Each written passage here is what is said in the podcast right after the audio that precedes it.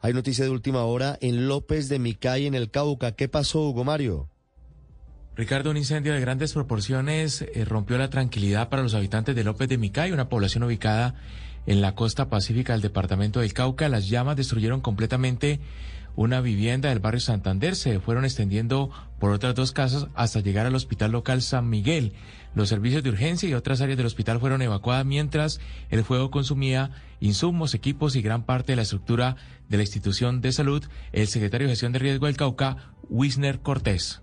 Viviendas afectadas son tres, el número de familias son cinco y el número de personas catorce. La mayor afectación fue en el hospital, su cubierta e insumos, pues que fueron allí afectados por el incendio que se presentó el día de anoche. La comunidad tardó casi dos horas en apagar el fuego. En López de Micay, Ricardo, eso es increíble, los bomberos no cuentan con herramientas para atender ese tipo de emergencias.